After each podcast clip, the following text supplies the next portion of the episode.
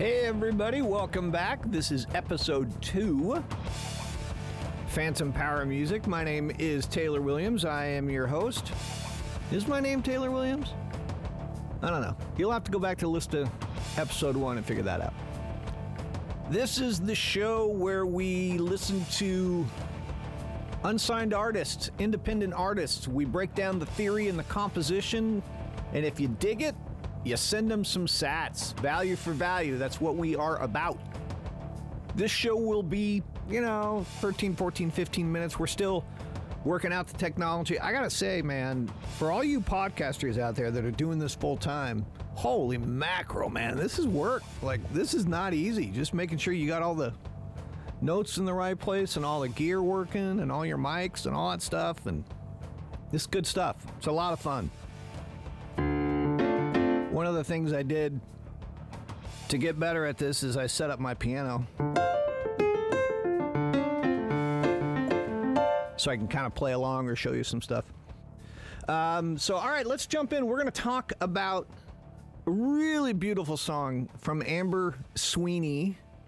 song is called Be Well. We heard it on the Boostagram Ball, episode four, I believe. You can read the review for Be Well on our website.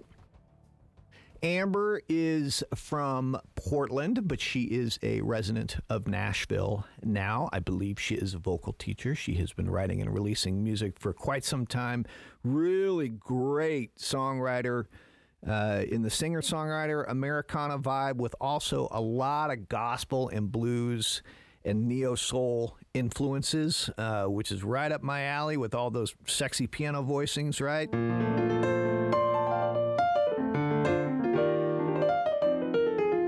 Stuff. Love it. I love her style. I love her voice. So here's a couple of things that stood out to me with respect to this track. I'm gonna I'm gonna give you these things to listen to, and then we're gonna play the track, and then we'll come back and talk about it a little bit and move on to the next one.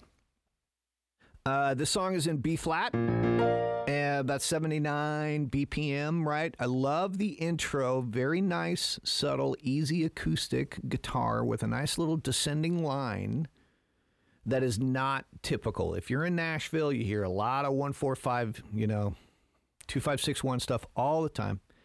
Um, and this is not your typical chord progression, and I'm very thankful for that. That always piques my interest. Also, the vocal tones, you don't hear her use any words just yet, but you can tell uh, by her vocalizations, by her little riffs, that there's some serious talent there. There's some serious chops there. So, first verse, the two things that stood out to me uh, that faint B3. And if you don't know what a B3 is, uh, it's an organ, right? Um, and then those uh, voicings off of the Rhodes piano were really pretty too. Great keyboard work. Those are the things that stood out to me in the first verse, aside from Amber's voice and the de- and the uh, descending chord progression, which are lovely. Pre-chorus, the band subtly comes in. So nice, pre- really nice presentation of the band coming in. It's a heavy topic. It's a heartfelt topic. It's a lovely topic. And it requires just a gentle entrance, and that is exactly what they do. And the kick and bass pattern is just tight. It's so lovely. And I love how politely the, the band steps in, and I love how solid the mix is. And I really hope that you get a chance to listen to this song with cans on. And if you don't know what cans are, I mean nice set of headphones. Do not listen to music in earpods. They will do you no service. Go out. If you love music, do yourself a favor. Get yourself a $100 pair of headphones, like some AKGs or some Mackies or Sonys or something. Something that covers up your ears so you can really hear the music as it was intended to be listening to, to be listened to. Um, so Love the intro of the band in the pre chorus, love the kick and bass pattern. Um, when Amber belts out the word change, it will make you sit up in your seat and take notice. And it's like, oh crap, I'm in church. Like this is this is coming. Something beautiful's coming. She's got that tone. She's got that control. The other thing that I really love about this pre-chorus is the chord changes coming into the chorus, right? You want to call it a flat six, you want to call it a sharp five for those of you who don't know theory One, two, three, four, five, right? Do, re, mi, fa, sol, la, ti, do, one through eight.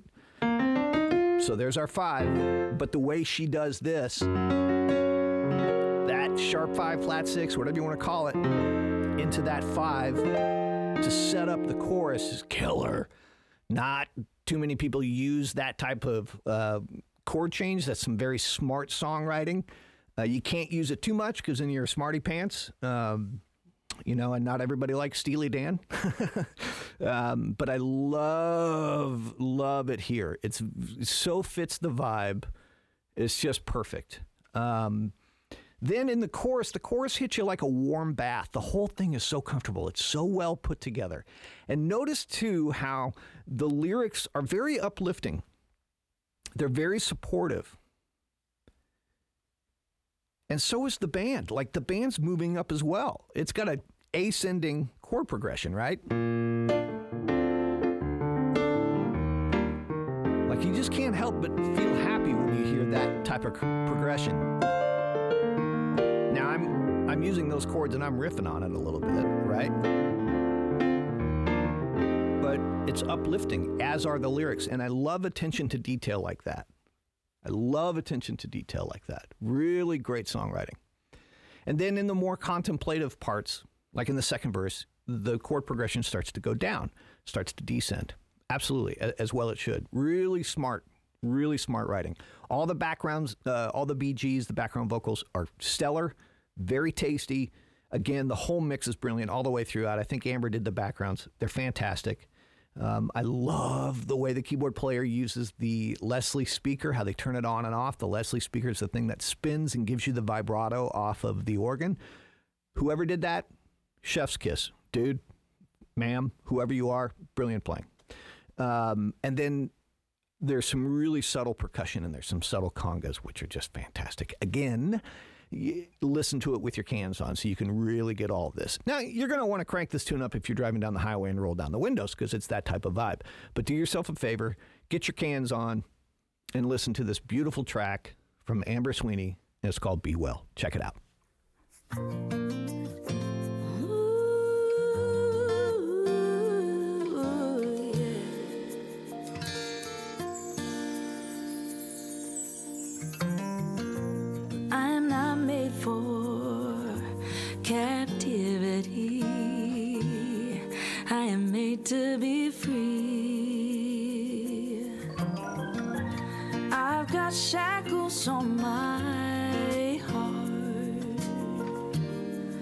I'm in search for the key.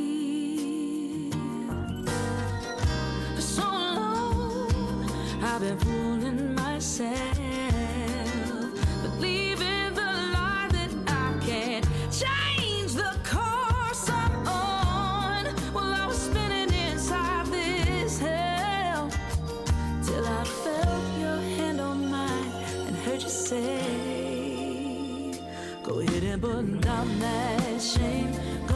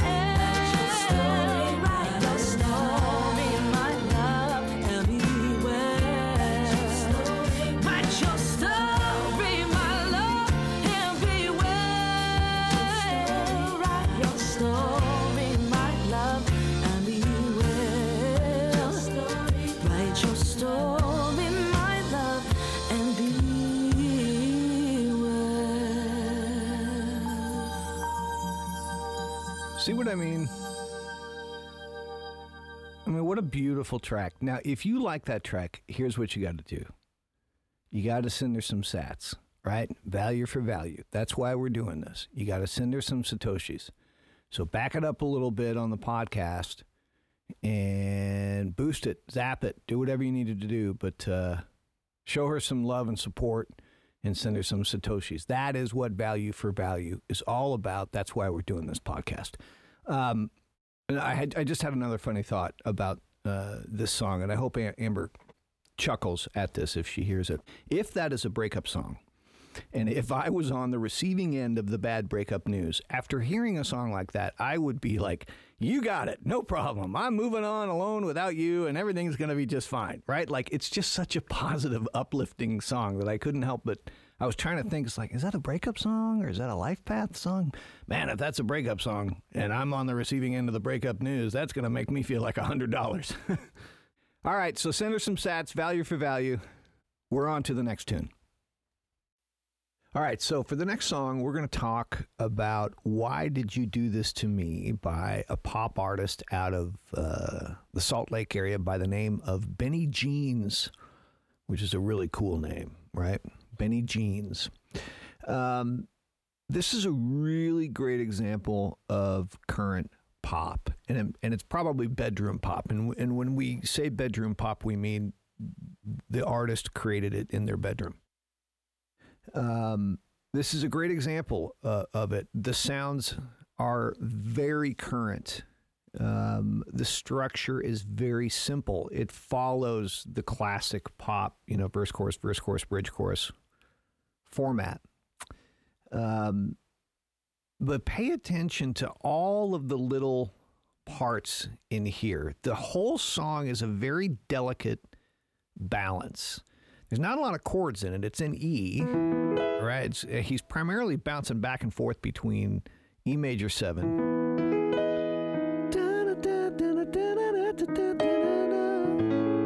and an A major seven. I just gave you a preview of the chorus. Tracks coming in about 119 BPM beats per minute, right? Um, beautiful open chords. Nice use of the three chord in the in the pre chorus, and a three five four turnaround in the chorus is really tasty too.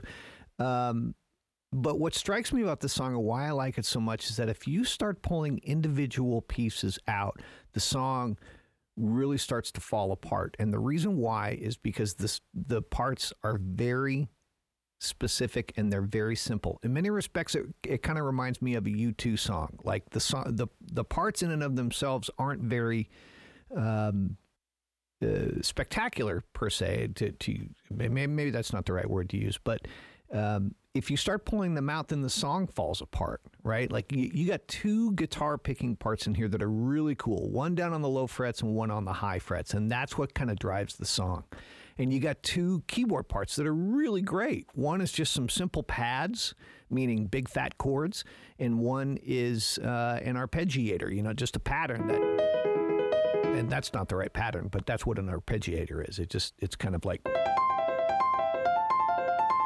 right? So there's an arpeggiator going through there, there's a pad going through there, there's a low picking part on the guitar, there's a high picking part on the guitar. Bass and drums don't change that much. Um, and then you got the vocals, and the vocals are fantastic. It's very Charlie Puth Puth-ish. He's got a strong chest voice, and a strong falsetto. That's the high voice that, you know, or a head voice, as they say.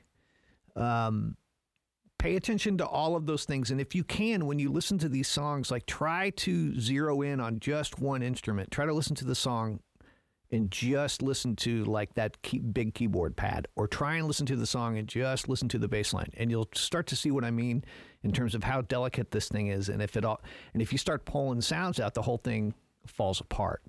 The other thing that I really like about this song is the contrast between how upbeat and happy the song is with respect to how gut wrenching these lyrics are.